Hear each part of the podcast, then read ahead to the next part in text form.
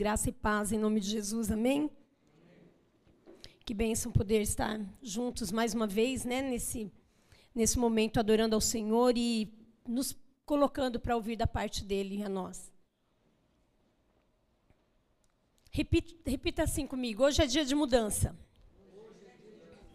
Mais uma vez, hoje é dia de mudança. Quando a gente fala de mudança, a gente não, não gosta muito, né? Ah, lá em casa a gente está meio que procurando uma casa para comprar, a gente e os meninos falam mudar. Ai meu Deus, fazer mudança, carregar as coisas, tirar tudo do lugar, mexer em tudo que já está organizado. E a gente já se assombra um pouco, né? Porque mudança dá trabalho. Qualquer tipo de mudança dá trabalho. E a mudança nas nossas vidas, nas nossas emoções, na nossa vida espiritual, mudança no nosso coração, no nosso pensamento, também dá trabalho. Também requer disposição. Também requer tempo da nossa parte. Então, hoje, eu queria trabalhar com você um pouquinho sobre mudança. E que você acredite mesmo, hoje é dia de mudança para a tua vida. E Deus é, separou esse dia para realizar algo poderoso em nós. Você crê nisso? Deus pode e quer realizar algo poderoso nas nossas vidas.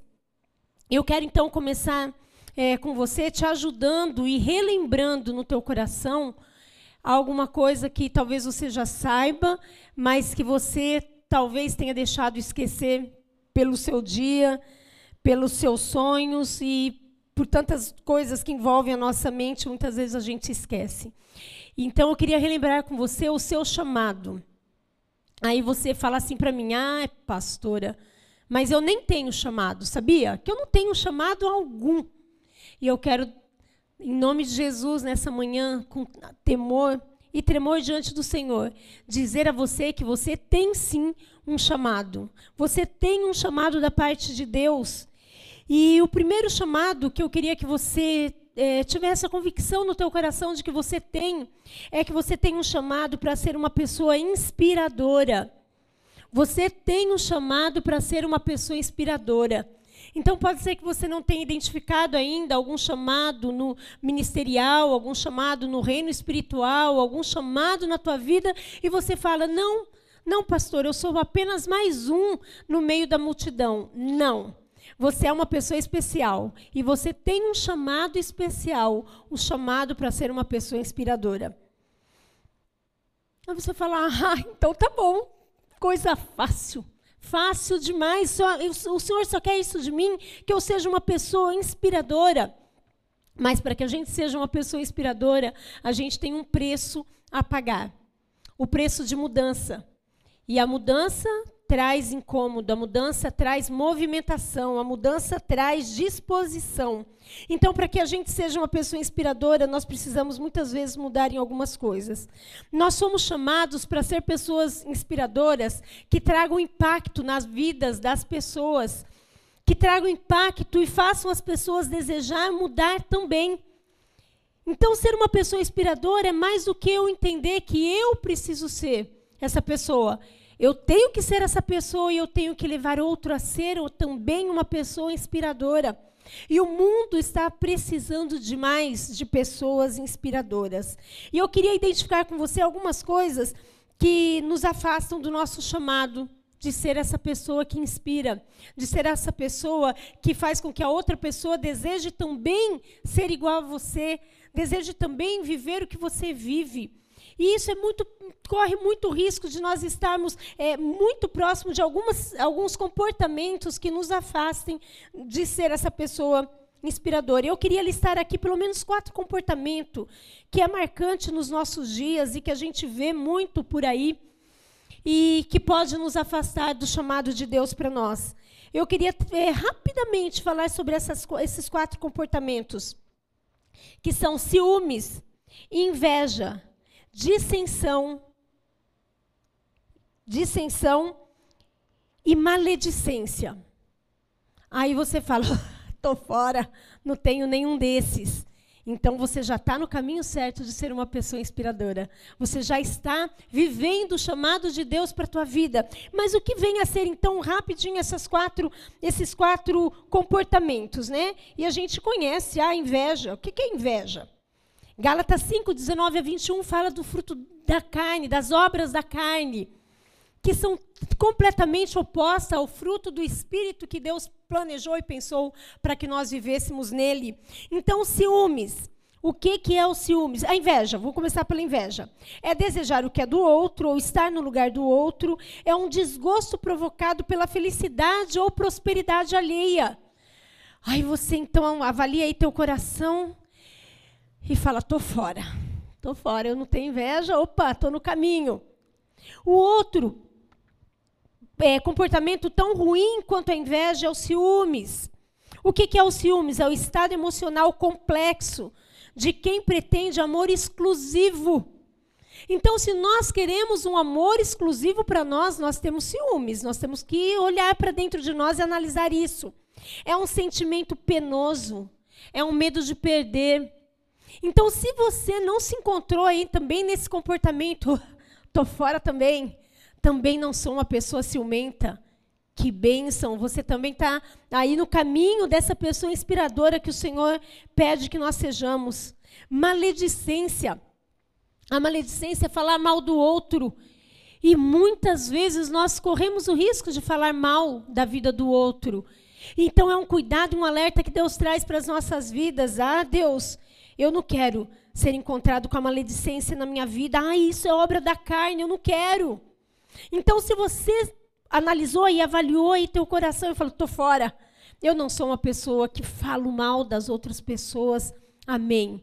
Você está no caminho de, de ser, de fazer o teu chamado, de cumprir o teu chamado e de ser uma pessoa inspiradora. Aí vem então a dissensão. A dissensão é a disputa. Ah, eu preciso ser melhor que o outro. Ah, eu quero me aparecer mais que o outro. Ah, eu quero ter mais do que o outro. Então, se você também, avaliando em você, você também não vê a dissensão como um comportamento corriqueiro na tua vida, glória a Deus, você está no caminho de cumprir o teu chamado para ser uma pessoa inspiradora. Por que, que eu listei esses quatro? São muitos, são muitas obras da carne que nos afastam do nosso chamado. Mas eu listei essas quatro porque é algo que a gente vê tão comumente no nosso dia a dia, a gente vê tão comumente no trabalho, a gente vê muitas vezes isso dentro da nossa família, acontecer inveja, ciúmes, maledicência, dissensão, essa disputa desenfreada, esse prazer em falar do outro, esse desejo de ter o que o outro tem, esse desejo de ter um amor egoísta só para nós e ser amado o tempo todo. Isso é muito, está muito é, latente, está muito palpável, muito visível hoje no meio da sociedade. Tá ou não tá? É ou não é? É gente querendo puxar o tapete do outro, a gente desejando o mal do outro, a gente não se alegrando com o outro. Mas isso no nosso meio, no, no meio da família de Cristo, isso não precisa existir, porque nós entendemos que isso é obra da carne. E nós somos filhos do Deus Altíssimo, e sendo filhos, nós temos uma identidade diferente. Amém? Isso então não pode fazer parte de nós e não precisa fazer parte de nós. Então, você tem sido uma pessoa inspiradora? Se você não tem essas quatro características, esses quatro comportamentos não fazem parte do seu dia a dia, você já é uma pessoa inspiradora. Amém? Eu já sou uma pessoa inspiradora, se essa análise também cabe a mim. Que a gente consiga fazer coisas para impactar as vidas positivamente muito mais do que impactar as vidas negativamente. O diabo, ele sabe do nosso nome. Mas ele nos chama, ele nos chama pelos nossos defeitos. Deus, ele conhece os nossos defeitos, mas ele nos chama pelo nosso nome. Amém? Essa é a diferença. Deus sabe a identidade que nós temos, nós muitas vezes não sabemos. E nós muitas vezes nos deixamos é, confundir, nós nos deixamos macular a nossa identidade por conta de alguns comportamentos que viram hábitos nas nossas vidas. Mas o Senhor nos convida e o Senhor pede a nós se distancie dos maus comportamentos e se aproximem do chamado que eu tenho para suas vidas. Em nome de Jesus, é isso que Deus quer para nós. Nós então temos, é, como na, na, nossa humanidade, é verdade, é claro que nós temos defeitos, nós temos defeitos e nós lutamos. A palavra de Deus diz que é uma luta da carne contra o espírito todos os dias, porque nós temos defeitos, sim. Mas nós buscamos em Deus nos parecer mais com Ele, nós, nos, nós procuramos em Jesus imitar aquilo que Ele faz de bom. Jesus andava por essa terra fazendo bem o tempo todo, e nós podemos imitar a Jesus e fazer obras maiores. A palavra do Senhor diz obras maiores do que Jesus fazia. E aí a gente fala, ah, pastora, mas eu não, não tenho o dom de orar e a pessoa receber a cura. Ah, Senhor amado, eu queria tanto isso, mas eu não tenho. Ah, pastor, eu não tenho o discernimento de espíritos. Ah, pastor, eu não tenho tantas coisas que a Bíblia diz que eu poderia ter e eu não tenho. Eu não tenho. E aí você vai olhando para dentro de você e você vai vendo e vai percebendo alguns defeitos que ainda fazem parte da sua vida. E se a gente parar para olhar só os nossos defeitos, a gente estagna na nossa caminhada, a gente não dá passos adiante, a gente não avança naquilo que Deus tem para as nossas vidas como chamado de ser pessoas inspiradoras e que inspire o outro pela fé verdadeira, pelo pensamento positivo não aquele pensamento místico positivo, mas aquele pensamento que crê que tudo pode dar certo, que tudo pode ser melhor, que tudo pode ser diferente. Esse pensamento, o pensamento de Cristo nas nossas vidas. E sendo assim, então, nós vamos nos tornando cada dia pessoas inspiradoras. E nós vamos entendendo que os nossos defeitos não são defeitos de fabricação. Deus não pensou os defeitos em nós. Deus não criou os defeitos em nós. E nós ainda assim os temos. Mas nós sabemos que em Deus nós temos a condição de sermos restaurados. Amém? Porque Deus é o verdadeiro oleiro e Ele tem como, Ele pode pegar a massa em forma, Ele pode pegar o vaso rachado, refazer e fazer nova todas as coisas. Então, os nossos defeitos podem ser restaurados pelo poder e pelo amor de Deus. Amém? Mas nós precisamos desejar isso. Nós precisamos desejar esse, esse toque de Deus. Nós precisamos desejar essa mudança na nossa vida. Mudança de pessoas com defeitos para pessoas que buscam a graça e o poder de Deus todos os dias, no nome de Jesus. A nossa oração, então, quando a gente descobre, quando a gente percebe esses defeitos em nós, a nossa oração deve ser assim: Me perdoe, Pai, por todas as vezes que eu fiz dos meus defeitos a minha identidade. Os defeitos não são a nossa identidade, não são. E aí nós não precisamos dizer, mas eu sou assim, é, os defeitos fazem parte de mim. Não. Nós podemos pedir perdão e falar: Senhor, os defeitos não são as nossas identidades. A nossa identidade é de filho, a nossa identidade é de alguém que foi restaurado, foi refeito, foi renovado pelo amor do Pai em Jesus Cristo, amém? Essa é a nossa verdadeira identidade, a identidade de filho. Mas a todos quantos receberam, João 1,12 diz: Deu-lhes o poder de serem feitos filhos de Deus, a saber, aos que creem no seu nome, os quais não nasceram do sangue, nem da vontade da carne, nem da vontade do homem, mas de Deus. Eu e você nascemos em Deus, por isso nós estamos aqui nessa manhã, porque nós entendemos que nós nascemos de Deus e aqui é a casa do Pai, é onde Ele ama ver seus filhos reunidos, é onde Ele ama ver a comunhão dos santos, amém? A palavra de Deus diz que Ele nos vê como santos. A gente chega estragadinho, a gente chega para o altar estragadinho, a gente chega com defeito, a gente chega com problema, mas o Senhor nos restaura e faz nova todas as coisas. Mas é necessário desejar essa mudança. É necessário, Deus não muda nada em nós, não porque Ele não tem poder, mas porque Ele nos respeita, Ele espera nós desejarmos. E é a palavra que vai moldando, mudando a nossa vida e nos fazendo desejar as mudanças de Deus em nós. Por isso, nessa manhã, que o teu coração se abra para as mudanças que o Senhor precisar fazer na tua vida. Amém? Você pode, então, até listar uma, uma quantidade razoável de defeitos que você tem. Mas o que o Senhor diz é que nós podemos mudar. E Ele nos ajuda. Ele nos ajuda com a mudança. Mudar dá trabalho? Mudar dá trabalho. Mas o Senhor é quem nos dá a força para as mudanças. Então o Senhor diz: nós podemos mudar e nós podemos mudar uma coisa de cada vez. Nós não precisamos querer mudar na nossa vida tudo de um dia para o outro. Não. Nós vamos nos colocar no altar do Senhor e clamar: Senhor, eu tenho esse defeito, mas eu quero a tua mudança. Senhor, eu posso melhorar. E nós então vamos olhar para o nosso progresso dia após dia, amém? O nosso progresso no altar, o nosso progresso no desejo de mudar. Nós precisamos focar no nosso progresso, porque é um processo a mudança na nossa vida. E são mudanças de comportamentos, mudanças de atitude, mudanças no nosso amor para com o Pai, que pode se tornar e deve se tornar algo eterno na nossa vida. A mudança ela, ela, é trajetória, ela acontece por um certo período, dá trabalho, mas depois você vai, vai se conformando e tomando a forma daquele novo lugar, daquele novo, daquela nova atitude, isso então passa a ser o seu novo comportamento. E você então e eu então nós possamos então podemos então viver dessa mudança, desse processo de mudança transitória, passageira e tornar algo então permanente nas nossas vidas. Depois que a gente mudou de casa, depois que a gente colocou tudo no lugar, a gente só desfruta da casa arrumada, não é? A gente só desfruta do conforto daquele lar. Assim é também a mudança espiritual e emocional na nossa vida. Dá trabalho, mas a partir do momento que isso vai se acomodando em nós e vai se, se tornando uma rotina na nossa vida, a gente então só vai desfrutar.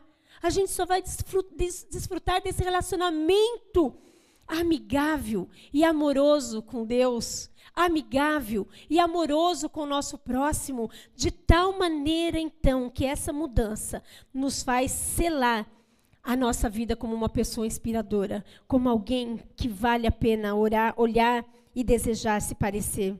A nossa identidade, então, a nossa identidade é de filho, filho de Deus. E eu e você, nós não podemos ser apenas uma pessoa de desejos. Ah, eu quero isso, eu quero aquilo, desejo isso, desejo aquilo. Mas o que o Senhor quer é que nós sejamos pessoas de realizações. Amém? O Senhor não quer que a gente só fique desejando, querendo, querendo, mas eu não consigo, querendo, mas eu não dou um passo, querendo, mas eu não me abro para mudança. Ele quer que nós tenhamos desejos, mas que nós sejamos pessoas de realizações. Em nome de Jesus, que nós vejamos as realizações acontecendo na nossa vida. Ele quer que, como igreja, nós sejamos uma igreja de realizações. Amém? Não só de desejos, mas Ele quer, como igreja, que nós de, é, tenhamos a disposição de mudanças, de dar passos, de levantar, de nos puxar e falar: eu vou fazer isso, se é da vontade de Deus, eu faço. E eu não duvido. Nós precisamos ter os nossos ouvidos espirituais para ouvir quando é a voz de Deus pedindo para andar ou pedindo para parar pedindo para se locomover ou pedindo para voltar atrás e rever trajetória. Nós precisamos ter os nossos ouvidos espirituais para ouvir a voz de Deus e entender o que Deus quer das nossas vidas, em nome de Jesus. Eu te digo nessa manhã que você pode mais. O diabo, ele, às vezes, ele quer concentrar a culpa que nós tivemos de alguma coisa que a gente fez, ou de alguma coisa que a gente falou, de alguma coisa que a gente deixou de falar ou deixou de fazer. E o diabo quer fazer isso uma marca na nossa vida e falar: não, daqui para frente eu não posso dar nenhum passo, para mim não tem mais jeito de mudança. Eu não consigo mais mudar, eu não consigo, é o meu máximo. É tudo que eu posso dar, é tudo que eu posso oferecer. Mas o Senhor diz: você pode mais. Amém? Você consegue mais. Você pode avançar. Você pode avançar desde que os seus ouvidos estejam preparados e prontos para ouvir a voz de Deus. Desde que nós estejamos preparados para ouvir a voz de Deus, em nome de Jesus. Em nome de Jesus. Eu queria falar com você nessa manhã um pouquinho sobre um homem que tinha um chamado um homem de Deus tremendo que tinha um chamado e ele entendeu muito bem que ele tinha um preço para pagar para que o chamado dele fosse concretizado aqui na terra. Nós temos nosso, o nosso chamado. Nós temos o nosso chamado. E nós, como igreja, nesse mês a gente completa mais um ano de vida aqui nessa cidade, nós temos o nosso chamado. Você sabe por que você existe como ágape? Porque é você que leva esse nome, o nome de ágape. Sou eu que levo esse nome, o nome de ágape, ágape, amor incondicional de Deus. E por que você existe? Por que você existe como ágape? Por que você está aqui como ágape? Nós existimos como ágape para revelar o amor de Deus e para trazer a lucidez do evangelho às pessoas. Esse é o nosso porquê de existir. Este é o nosso porquê de existir aqui nessa cidade, para revelar o amor de Deus e para trazer lucidez do evangelho às pessoas. Amém? Esse é um outro chamado teu. Você é chamado para ser uma pessoa inspiradora e você é chamado para revelar Deus e levar a lucidez do evangelho às pessoas através do entendimento do evangelho através da prática do Evangelho, através de que, que essa verdade, essa verdade de Deus para o nosso chamado e para as nossas vidas já virou entendimento e virou prática no nosso dia a dia, virou entendimento e prático na nossa casa, virou entendimento e prático no nosso relacionamento, virou entendimento e prática no nosso trabalho e por onde a gente anda. Nós entendemos que nós precisamos revelar Deus e nós podemos levar a lucidez do Evangelho às pessoas. As pessoas não entendem o Evangelho. A palavra de Deus diz que é, o Evangelho é, é, é, é loucura para os homens, é loucura para aqueles que não conhecem a Deus. Mas é verdade, libertação para aqueles que já se entregaram a esse poder do Evangelho. É libertação e cura para a minha vida e para a tua vida, porque nós já entendemos o poder do Evangelho, amém? De maneira simples e profunda. De maneira simples, sem, sem enrosco, sem, sem nada que nos atrapalhe, sem dogmas, sem, sem religiosidade. É um evangelho simples de viver. Mas ele é profundo porque requer responsabilidade da nossa parte, requer renúncia, requer mudanças. Então ele é profundo. Ele é profundo, requer mudança na nossa vida, no nosso dia a dia, todos os dias. Todos os dias, até que isso vire um hábito, as mudanças que Deus quer para nós, em nome de Jesus. Tudo, tudo na vida tem um preço. O homem que eu vou trabalhar com você rapidamente nessa manhã é sobre a vida de Abraão. Ele entendeu que ele tinha um preço a pagar. Tudo na nossa vida tem um preço, tudo. Tudo. Esse lugar aqui tem um preço. O ar que nós usamos tem um preço. A água que nós bebemos, os copinhos, tem um preço. A roupa que nós vestimos tem um preço. O calçado que a gente usa tem um preço, não é? Tudo tem um preço na nossa vida. O alimento que nós comemos tem um preço. Tudo tem um preço. Nós precisamos entender isso. E nós estamos dispostos a pagar o preço? Se nós não quisermos pagar o preço de um calçado, nós vamos andar descalços, correto? Mas nós sabemos a necessidade de ter um calçado e nós pagamos o preço. Tudo na nossa vida tem um preço, quer seja no plano físico, quer seja no plano espiritual. E nós precisamos ter a disposição sempre e verdadeira de pagar o preço no nome de Jesus. Lucas 14, 25 a 27. Jesus ali estava conversando ali na multidão, né? Estava tendo um tempo ali com a multidão e ele disse assim: certa vez uma grande multidão estava acompanhando, é Lucas dizendo, né? Certa vez havia é, uma grande multidão que estava acompanhando Jesus e ele virou-se para eles e disse: Quem quiser me acompanhar não pode ser meu seguidor. Quem quiser me acompanhar não pode ser meu seguidor se não me amar mais do que ama o seu pai, mais do que ama sua mãe, a sua esposa, os seus filhos, os seus irmãos, as suas irmãs e até a si mesmo. Não pode ser meu seguidor quem não estiver pronto para morrer, como eu vou morrer e me acompanhar. E aí a gente fala que, que, que, duro isso. Então quer dizer que eu não posso amar mais meu pai, não posso amar mais minha mãe, não posso amar mais meus filhos. Não podemos amar mais do que amar a Deus. Isso é sério.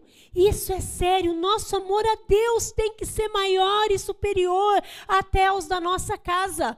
Aí você fala: ah, ah não, pastora, mas aí está pedindo muito. Você que está falando que eu tenho, não, não é para eu amar tanto os meus filhos? São os meus filhos.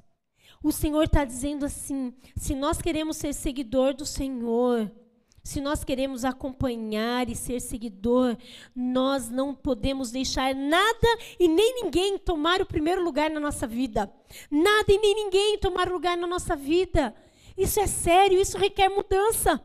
Isso requer mudança. Se nós colocarmos outra pessoa, outra situação ou coisas em primeiro lugar no nosso coração, a palavra de Deus diz, Jesus diz que nós não vamos conseguir segui-lo. Nós não vamos conseguir segui-lo, nós não vamos conseguir ser discípulo, nós não vamos conseguir estar atrás e morrer por conta e por causa do evangelho.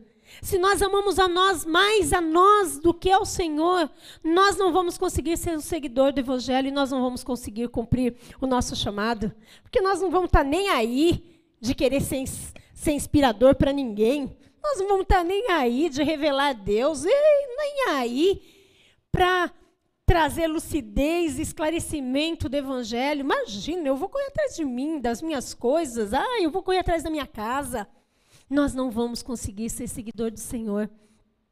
E o Senhor diz que se nós queremos seguir a Ele, se nós queremos amar a Ele, nós precisamos tomar a nossa cruz e seguir ao Senhor. Amém? Então, muitas vezes, as suas mudanças, muitas vezes as mudanças que Deus requer na nossa vida vai doer, vai trazer peso, vai requerer de nós renúncia, mas vai fazer de nós, vai selar em, selar em nós a autenticidade, a identidade de filho de Deus. E é isso que ele quer para a nossa vida, é isso que ele quer. Jesus aqui, então, ele só quer nesse texto aqui de Lucas, ele quer mostrar é, que existe uma diferença entre a fidelidade que a gente é, presta a quem está ao nosso redor e a fidelidade que a gente presta a Deus. A nossa fidelidade a Deus precisa ser incondicional, assim como o amor dele é incondicional e a fidelidade dele é incondicional a nós. A fidelidade, o amor de Deus é incondicional a nós todos os dias. Então ele está dizendo aqui: você pode, você deve ser fiel aos da sua casa. Você sim precisa amar os da sua casa, mas o primeiro lugar no teu coração tem que ser a minha pessoa. Se nós amarmos a Deus muito mais do que a gente ama os da nossa casa, a gente vai ser bênção para os da nossa casa, amém?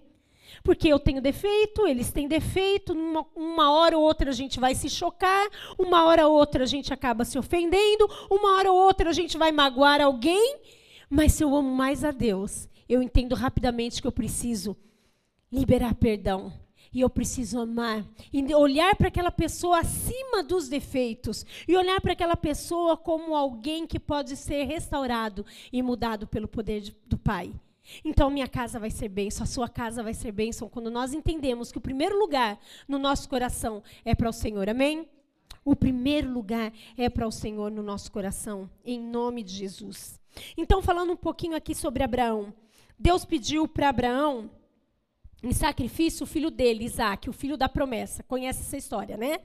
Nós conhecemos bem essa história. Então, não vou, não vou ler, está lá em Gênesis 22, mas eu não, não vou ler, que é um texto longo, mas é lindo, é rico, é muito edificante para as nossas vidas. Esse texto de Gênesis 22, esse pedido em sacrifício de um filho amado. Aí você fala que o Senhor não me peça isso, porque se ele pedir, ele já sabe. O Senhor quer operar mudança em nossas vidas, amém? E, que, e o Senhor quer que nós acreditemos tanto nele, tanto nele, que o que ele pedir de nós, nós somos capazes de entregar. Isso que o Senhor quer fazer de nós dessa maneira, um filho que entende o amor do Pai. Um filho que acredita no amor do Pai. Abraão tinha planos para ele, tinha planos para o seu filho, Abraão, com certeza, tinha muitos planos para ele e para o seu filho. Ele tinha uma promessa de que ele seria pai de multidões. Mas sabe o que, que Abraão fez? Abraão ele não entendeu, nesse momento, que para que ele fosse, para que ele recebesse aquele filho da promessa, para que ele fosse pai de multidão, ele teria que pagar o preço da espera. Havia uma, um tempo Havia um trajeto na vida de Abraão para que ele recebesse o filho da promessa. Mas Abraão não, tinha entendido que ele tinha um preço a pagar para que a bênção viesse para a vida dele. Então ele deu um jeitinho brasileiro. Ele tinha um plano B. Ele, Sara, então ali, a sua esposa, não conseguindo esperar aquele tempo, porque tudo na nossa vida tem um tempo. Não é o nosso tempo, mas é o tempo de Deus para tudo na nossa vida. E para Abraão não foi diferente. Tinha um tempo para que a promessa acontecesse, mas eles deram um jeitinho, eles deram uma ajudinha para Deus. Eles colocaram em, em, prática o plano B. E aí então Abraão ele se deitou com Agar, né, a, a serva. E ele falou: Não, se eu tenho que ser pai de multidão e esse filho da Sara não vem logo, vamos dar um jeitinho, vou ajudar Deus. Então, pronto. E o, o tiro saiu pela culatra. Não deu certo, não funcionou, não resolve. Os nossos planos B não funcionam quando saem do trajeto e do plano que Deus pensou para nós. E muitas vezes isso tem que haver mudança na nossa mente, tem que haver mudança no nosso coração. Não adianta eu colocar um plano B para Deus quando Ele tem um plano para nós. E muitas vezes esse plano, para que ele aconteça, para que o nosso chamado se concretize, para que a promessa venha para a nossa vida, nós temos que pagar o preço da espera. Tem um tempo para que isso aconteça. Então, Abraão, então, é, é, gerou um filho ali junto com a com H e não deu certo. Foi uma confusão para uma vida toda. Não deu certo. Ele colocou em prática o plano B. Ele errou. Ele não atentou para aquilo que Deus tinha prometido para ele. Ele não atentou. Muitos de nós, nós somos é, comprometidos com Deus, nós somos comprometidos com o nosso chamado, mas nós colocamos diante de Deus alguns Cs. Se Deus fizer do jeito que eu quero, eu me comprometo. Se Deus fizer na hora que eu quero, eu me comprometo.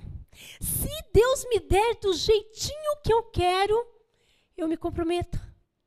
E o que Deus quer nessa manhã é que a gente mude essa maneira de pensar, que nós tenhamos coragem de tirar o Cs da nossa vida, em nome de Jesus. Porque tem um tempo para a nossa bênção, tem um tempo para o propósito de Deus se cumprir na nossa vida, e nós precisamos pagar o preço do tempo, pagar o preço da espera. Pode não ser do meu jeito, pode não ser do seu jeito. Talvez nós tínhamos planos diferentes para essa igreja, eu e o pastor Júlio, a nossa casa. Talvez a gente tinha planos diferentes para as nossas vidas. Não talvez de estar aqui. Eu não tinha plano nem de ser pastora. Na minha adolescência, eu não tinha plano de casar com pastor, não. Eu ainda orava contra. Falava, Deus, duas coisas eu não quero. Eu já te falei isso aqui. Eu não quero casar, eu não quero ser, casar com caminhoneiro. Morria de medo de casar com caminhoneiro. Olha lá, menininha, adolescentinha. Porque eu tinha amigas que tinham pai caminhoneiro e ele ficava meses fora. Eu tinha medo de me casar e ficar meses sem o meu marido. Mas aí eu me converti. E aí eu comecei, ah, Senhor, então, caminhoneiro, eu sei que o Senhor já está ouvindo minha oração, mas eu não quero ser esposa de pastor. Não, porque eh, vai se dedicar muito às pessoas e, ah, isso daí não vai dar certo no meu coração. Mas Deus muda os nossos planos, amém? E os planos de Deus é, são maiores e melhores para nós. E o que Deus planeja para nós é bênção. Mas há um tempo de espera, a gente precisa pagar o preço da espera. A gente precisa aquietar o nosso coração. A gente precisa Deus, deixar Deus falar ao nosso coração. Eu não sei qual é o plano que você tem para a tua vida. Eu não sei qual é o plano que você tem para a tua família. Abraão tinha planos para ele ser pai de multidão. E aí ele então agiu com plano B e não foi a melhor, não foi a melhor atitude que ele teve, não foi. Não foi. Deus tem um plano para você, ser uma pessoa inspiradora. Esse é o teu primeiro chamado. O seu segundo chamado, Deus quer que você revele o amor de Deus. Então você vai sair daqui nessa manhã sabendo que você tem chamado, amém? Cada um de nós, você nunca mais vai falar, ah, eu não tenho chamado, não, no reino, no reino de Deus eu sou mais um só na multidão. Não! Você tem um chamado, sim. Seja uma pessoa inspiradora onde você andar, por onde você for. Seja alguém que revele Deus em todos os lugares. Seja alguém que, quando abrir a boca, traga lucidez do Evangelho e não confusão do Evangelho para aquele que tem dúvida. Em nome de Jesus. Então, aqui, só aqui nós vimos três chamados ser inspirador, revelar o amor de Deus e trazer lucidez do Evangelho. Esse é o nosso chamado.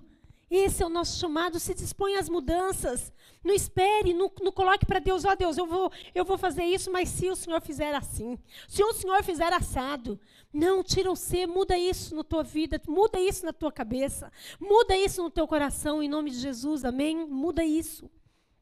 Em nome de Jesus. Abraão aprendeu a duras penas a liberar as coisas da sua vida. Então, é, Abraão precisou liberar Ismael, que era o filho da serva, não era o filho da promessa. Ele precisou liberar Ismael. Isso deve ter doído no coração de Abraão, mas ele precisou liberar. Ismael, e, e Abraão também precisou liberar Isaac. Ele também precisou liberar Isaac, era o filho da promessa, mas Deus pediu, pediu em sacrifício o filho da promessa. E Abraão, então, ele já tinha aprendido a lição. Ele já tinha aprendido a ouvir a voz de Deus e só a voz de Deus. E quando Deus pediu para Abraão o seu filho, você acha que ele foi lá para Sara e falou: Sara, deixa eu te contar um negócio. Sabe o que, que Deus me pediu? O nosso filho. Você acha que ele falou com a Sara? Não, não, tá, não tem um relato ali na Bíblia, não. Mas você acha que falou? Não falou. Não falou certeza, senão a Sara não teria deixado. Imagina a confusão que a gente ia pôr na cabeça do nosso marido, né? O quê? Deus pediu isso para você? Nunca! Não conta comigo. Eu não vou deixar. Sara teria feito isso. Fala a verdade, mulherada. A gente talvez teria falado isso, né? Não, não, não, nosso filho não. O nosso filho não. É, não, esse Deus está louco, ou você está louco, não está ouvindo a voz de Deus. Porque nós, mulheres, nós somos muito voltadas para as nossas emoções. Que Deus tenha misericórdia de nós e nós saibamos ouvir a voz de Deus e saibamos obedecer e atender a voz do nosso marido. Amém? Que o nosso marido seja sacerdote dentro da nossa casa, assim como Abraão foi. Abraão foi sacerdote dentro da sua casa. Ele ouviu a voz de Deus e ele calou as outras vozes ao redor dele. Calou as outras vozes. E olha, eu vou te falar a verdade. Quantas vezes as vozes ao nosso redor querem confundir a nossa caminhada? Quantas vezes as vozes de pessoas, as vozes do diabo, de trazer acusação na nossa vida, de falar você errou, você errou. Você tava, você não saiu, você saiu do plano que Deus pensou para você. Você não consegue mesmo.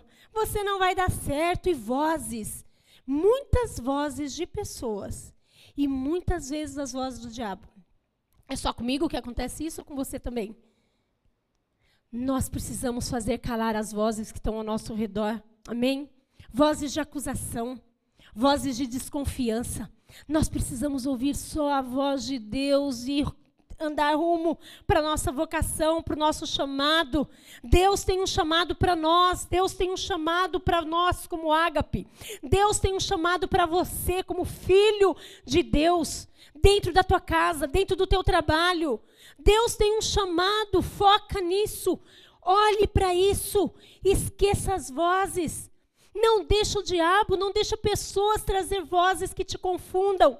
Ouça a voz de Deus. Compartilhe os teus sonhos com Deus. E se for o sonho de Deus para você, vá e execute, mas tenha convicção, tenha discernimento, tenha discernimento para que a tua força em fazer, porque muitas vezes a gente fala, ah, eu tenho força, eu tenho ânimo, eu tenho vontade, eu tenho coragem, eu vou e faço. Se a gente for na nossa força, e muitas, muitas pessoas têm muitas forças, né? outros já são mais desanimados, cansa fácil, outros não, outros são um guerreiro. Mas tanto um quanto o outro, se nós formos nas nossas forças e não for o desejo de Deus, essa força se torna fraqueza, se torna fracasso. Abraão tentou ser o espertinho, ele e a Sara. E se tornou fracasso. A primeira, o primeiro mover dele dando uma ajudinha para Deus. Que nós tenhamos a sabedoria, que nós tenhamos o discernimento para ouvir a voz de Deus para nossa vida, esquecendo as vozes que nos confundem e seguindo para aquilo que Deus pensou para nós, seguindo o nosso chamado em nome de Jesus. Amém? Em nome de Jesus. Mas então Abraão, depois desse dessa bola fora que ele deu, né, dando essa ajudinha para Deus, ele entendeu que era hora de ele ouvir só Deus nem a esposa dele ele ouvir. nem talvez o, o, o, coração do filho dele, porque a gente lendo lá em Gênesis 22 é tão lindo. E Abraão começa então a caminhar com seu filho, ele dá lenha para o filho carregar, e ele pega ali o cutelo, e ele fala: Vamos, filho. O filho nem sabia para onde, confiava no pai. Vamos, filho. Mas Abraão, quando ele começou a subir ali a montanha onde ele iria ali sacrificar o seu filho, ele falou assim: Nós subiremos e nós desceremos. Tamanha fé que Abraão tinha de que ele estava ouvindo a voz de Deus. É esse tamanho de fé que nós precisamos ter quando nós ouvimos a voz de Deus, amém? As vozes dos lados, os sentimentos dos lados não nos atrapalham quando Deus fala conosco. Maridos, que vocês sejam sacerdotes prontos, homens, que vocês sejam sacerdotes das suas casas, das suas mulheres, e elas possam confiar em vocês quando vocês dão uma direção. Elas confiam de que vocês estão levando os filhos para um lugar de salvação, os filhos para um lugar de glória, amém? Que nós mulheres não deixemos as nossas confusões emocionais atrapalhar os nossos maridos. Que nós oremos para que os nossos maridos sejam homens de Deus, que entendam o chamado de Deus para a vida deles, que tenham Deus em primeiro lugar nos seus corações, em nome de Jesus. Essa é a nossa oração, mulher, porque aí nós podemos caminhar seguras, seguras. Eles carregarem o nosso filho para onde carregar, a gente sabe que eles estão levando para a bênção. Por onde eles andarem, nós saberemos que nós andando junto, nós seremos abençoadas. Amém? Em nome de Jesus. Que nós não demos, que nós eh, tenhamos o discernimento para somar na vida do nosso marido, no ministério do nosso marido, ajudando-os a amar a Deus, a servir a Deus e a cumprirem o seu propósito dentro das nossas casas, em nome de Jesus. Então a bênção veio, se você lá em, ler lá em Gênesis 22, você vai ver que coisa mais linda, que coisa mais linda que aconteceu naquela entrega. Naquela entrega, aquele filho foi amarrado, e quando é, Abraão estava para erguer a faca ali e, e fazer o holocausto, fazer o seu sacrifício naquele altar, mas ele sabia que Deus iria mandar iria prover alguma coisa no lugar. E Deus proveu um cordeiro. E aquele cordeiro estava ali preparado por Deus para que aquele sacrifício não precisasse acontecer. Amém? Muitas vezes Deus pede algo de nós e a gente tem medo de entregar. E a gente fala: Ó oh, Deus, eu, eu te entrego se. Eu faço se. Eu obedeço se.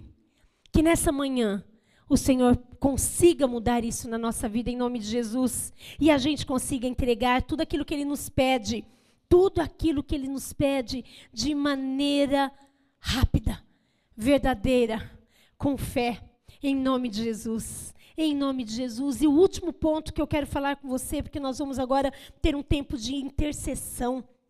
Nós vamos ter agora um tempo de oração para que essa mudança seja algo verdadeiro na nossa vida, para que a gente cumpra o nosso chamado, para que os nossos sonhos e planos, sim, de ver tantas pessoas sendo salvas e ganhas por nosso intermédio, por amor a Jesus, por conhecerem a Jesus, por se entregarem a Jesus e desejarem ser transformados, para que os nossos sonhos e chamado sejam uma realidade aqui na nossa igreja, aqui na nossa vida, na nossa casa, em nome de Jesus.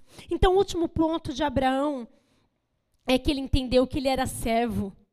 Ah, como nós precisamos entender que a gente é servo. Se Abraão tivesse falado assim, eu, eu acreditei, descesse lá daquele lugar falando para o povo que estava ali esperando, para Sara, que talvez não estava entendendo direito, para as pessoas, e falasse: está vendo? Eu e Deus, ó, a gente é assim.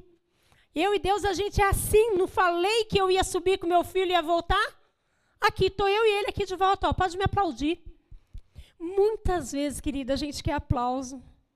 Muitas vezes a gente quer aplauso, mas quando a gente entende que o nosso chamado, que é o nosso quarto chamado, então, é para ser servo, a gente não espera aplauso. A gente não espera elogio. A gente não espera que as pessoas coloquem um tapete vermelho para que a gente passe. Não. A gente entende que a gente é servo. E a gente então muda o nosso status de ser servido para a condição de servir. Você quer isso nessa manhã? Amém? Você tem disposição para essa mudança, em nome de Jesus, de se tornar servo? O que, que o servo faz?